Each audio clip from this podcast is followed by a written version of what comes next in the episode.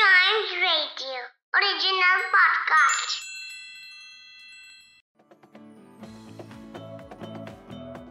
Welcome आप सुन रहे हैं आ न्यूज़ डे पॉडकास्ट और आज जो खबर आई है, वो आई है यूपी से। जी हाँ अभी यूपी में जो है, काफ़ी सारे बच्चे अपने यूपी टेट के रिज़ल्ट का इंतज़ार कर रहे हैं पिछले लगभग दो साल से।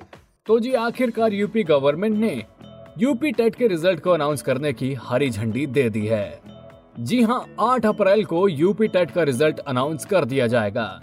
जी हाँ यूपी टेट का जो रिज़ल्ट है, काफ़ी लंबे टाइम से अटका हुआ था। दरअसल 2020 में यूपी टेट का जो है एग्ज़ाम होना था, लेकिन जब बच्चों ने एग्ज़ाम दिया, उसके बाद जो है, वो एग्ज़ाम कैंसिल हो गया, क्योंकि क्वेश्चन पेपर लीक होने का मामला सामने आया था। अब उसके बाद एग्ज़ाम दोबारा हुए और फिर रिज़ल्ट को जो था फरवरी में आना था, लेकिन जैसा आप जानते हैं कि फेब के महीने में यूपी में इलेक्शंस थे, जिसके चलते रिज़ल्ट अनाउंस नहीं किया गया। तो जी, अब लगभग दो साल बाद जो 21 लाख बच्चों ने यूपी टेट का एग्ज़ाम दिया था, अब फाइनली जो है, उनका रिज़ल्ट अनाउंस होने वाला है। इसके लिए जो है, पहले तो सात तारीख को रिवाइज आंसर की अनाउंस की जाएगी, जिसके थ्रू बच्चे जो है, अपना आंसर मैच करके अपने मार्क्स को टैली कर सकते हैं। और उसके फिर अगले दिन, यानी कि 8 अप्रैल को यूपी टेट का रिज़ल्ट अनाउंस कर दिया जाएगा।